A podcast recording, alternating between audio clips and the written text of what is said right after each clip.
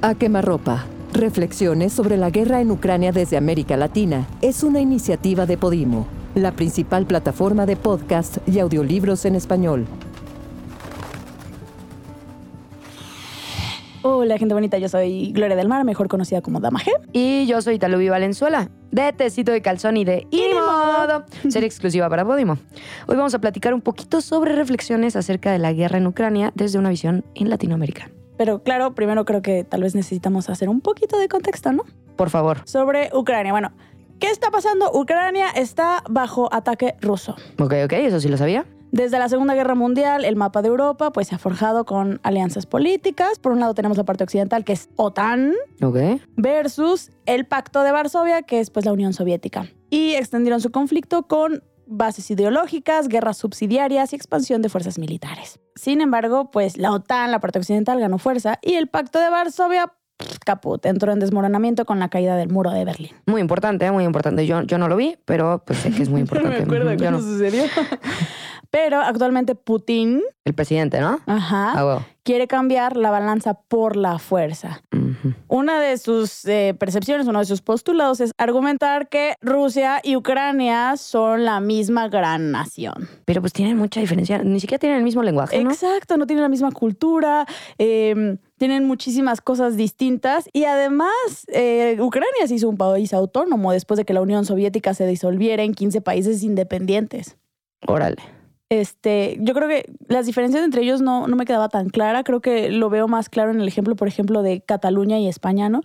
Que es así como que España dice, claro que Cataluña somos los mismos. Y Cataluña está así de, hazte para allá. Sí, sí. Uh-huh. La cosa es que en este momento Ucrania está atrapada geográficamente entre Rusia y los países dentro de la OTAN. Y es lo que lo vuelve un target principal. Desde que Ucrania mostró sus intenciones de anexarse a la OTAN, el conflicto ha matado a más de 14,000 personas y ha desplazado a casi 2 millones.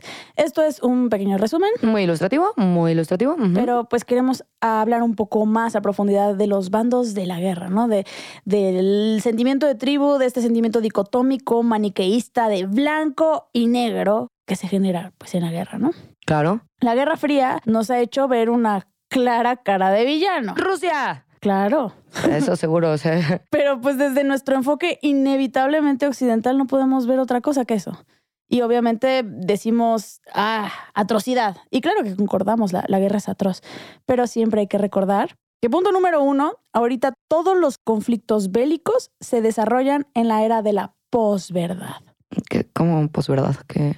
Básicamente, posverdad es aceptar que no existe una sola narrativa, ¿no? Estamos ante un árbol de narrativas y es entender que la web provee fácil acceso pues, a toda esa información, pero con la misma facilidad que permite que se obvíen hechos reales, pues también permite que se construyan ficciones.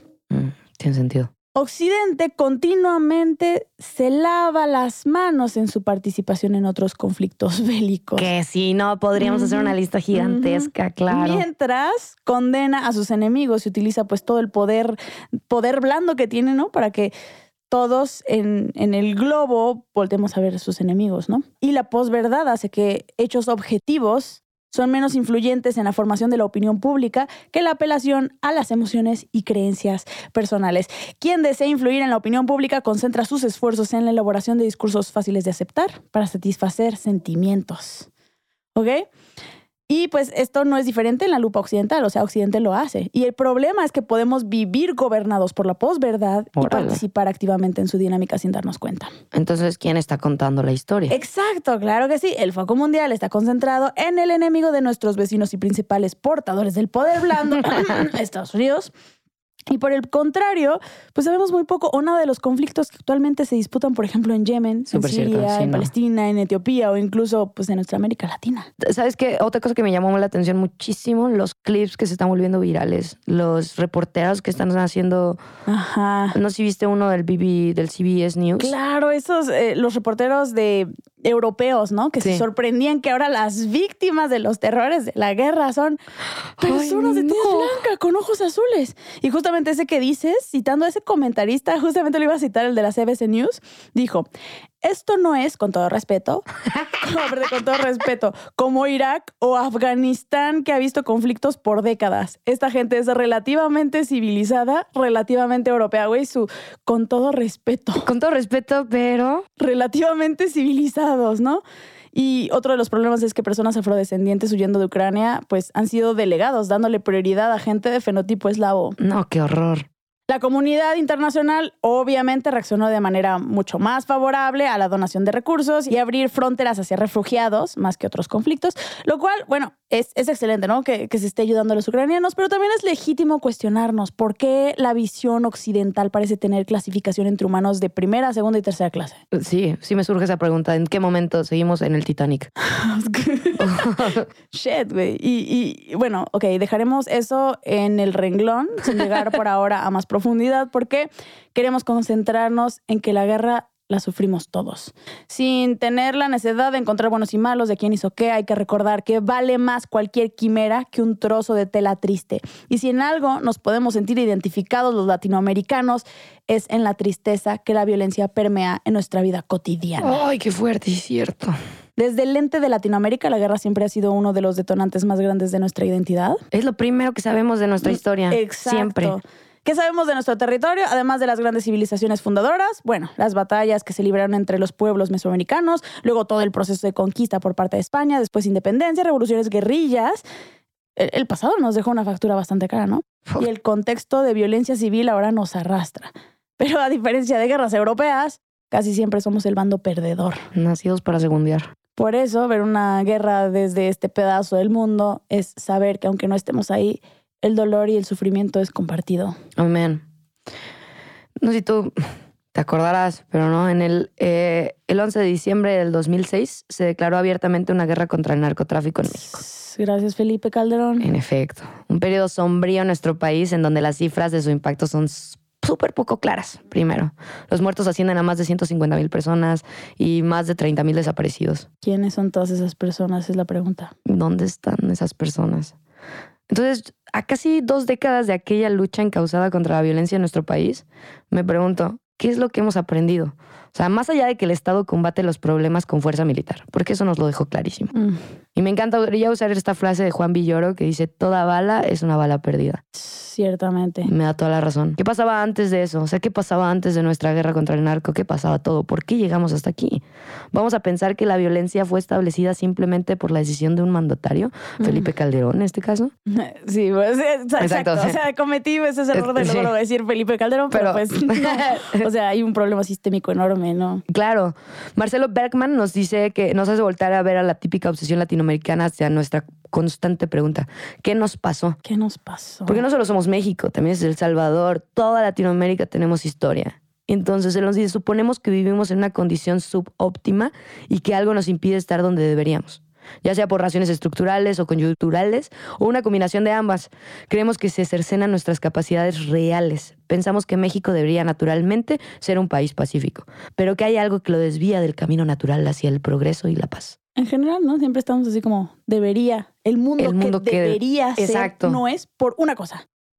Y ahora sabemos que más bien son posverdades. Tenemos este árbol de razones y entonces, afirmar que hay algo roto, primero, es asumir que previamente el orden funcionaba razonablemente. Si no funcionaba perfecto, si estás diciendo, pues México iba muy bien y algo le pasó, ¿da? Sí, el mundo iba muy bien y algo le pasó. Entonces, como, o sea, si asumimos que veníamos bien, pues entonces sería súper ingenuo de nosotros cegar nuestra mirada hacia todas estas entrañas, hacia nuestras raíces, ahondando en ellas estructuralmente, las coyunturas políticas, sociales e institucionales en las que hemos establecido como sociedad, ¿no? O sea, la violencia tiene raíces intrínsecas en nuestro país, pero eso no nos da la naturaleza violenta, sino la propensión a ella.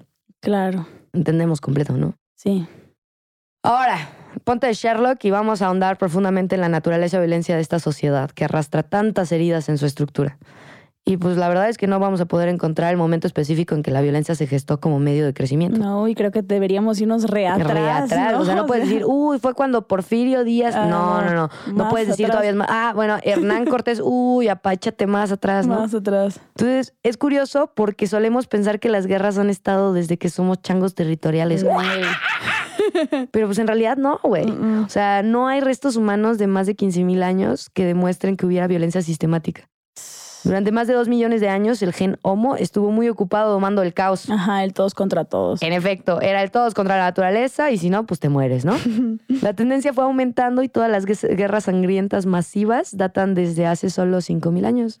Entonces, no, la guerra no es un fenómeno instintivo. Qué loco. Entonces, básicamente, la guerra se ha acrecentado desde que somos civilizaciones y desde que empezamos a imaginarnos que había banderas y que había delimitaciones. En efecto, porque creo yo que el problema, el conflicto inicial aquí es pensar que la violencia se usa como método de resolución de conflicto, lo cual evidentemente no es, es el conflicto per se, ¿no? Entonces, muchas mentes en la historia se han tratado de preguntar cuál es la naturaleza de la violencia.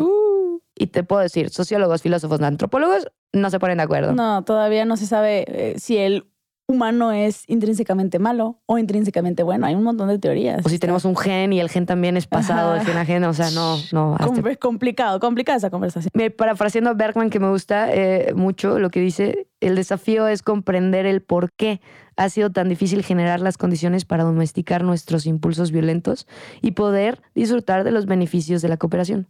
Es decir, ¿por qué chingados no podemos hacerlo? ¿Por qué es tan difícil para nosotros el poder evolucionar hacia la cooperación? Hay algo que me queda muy claro, y es que la violencia está estrechamente ligada a la sociedad y a la evolución de sus sistemas. Totalmente, lo que decíamos, sistémico. Total. Hay raíces de un montón de cosas, teoría del caos social. Y ante el impacto de esto, o sea, ante el impacto de la violencia, ante el impacto del caos, ante el impacto de la guerra, solo nos queda la resistencia. Amén, resistir, hermano, con nuestro dolor, con la marginación, con el manejo de la rabia, el odio, el miedo. Luchar en contra de nuestra insensibilización ante la violencia y cultivar nuestra capacidad de empatía. Claro que sí. Mucha fuerza a todas las personas que están sufriendo activamente conflictos violentos en sus países. Mucha fuerza. Mucha fuerza para todas las personas que están viendo sus vidas modificarse ante este conflicto bélico. Sí, incluimos amor y empatía por nuestros hermanos ucranianos. Sí. Y también por nuestros hermanos rusos, que aunque los medios insistan en ponerles careta de villano, también tienen familias, mascotas, sueños y anhelos. Muchas gracias por escucharnos y ojalá pronto podamos ver la paz que este mundo se merece. A quemarropa. Reflexiones sobre la guerra en Ucrania desde América Latina es una iniciativa de Podimo, la principal plataforma de podcast y audiolibros en español.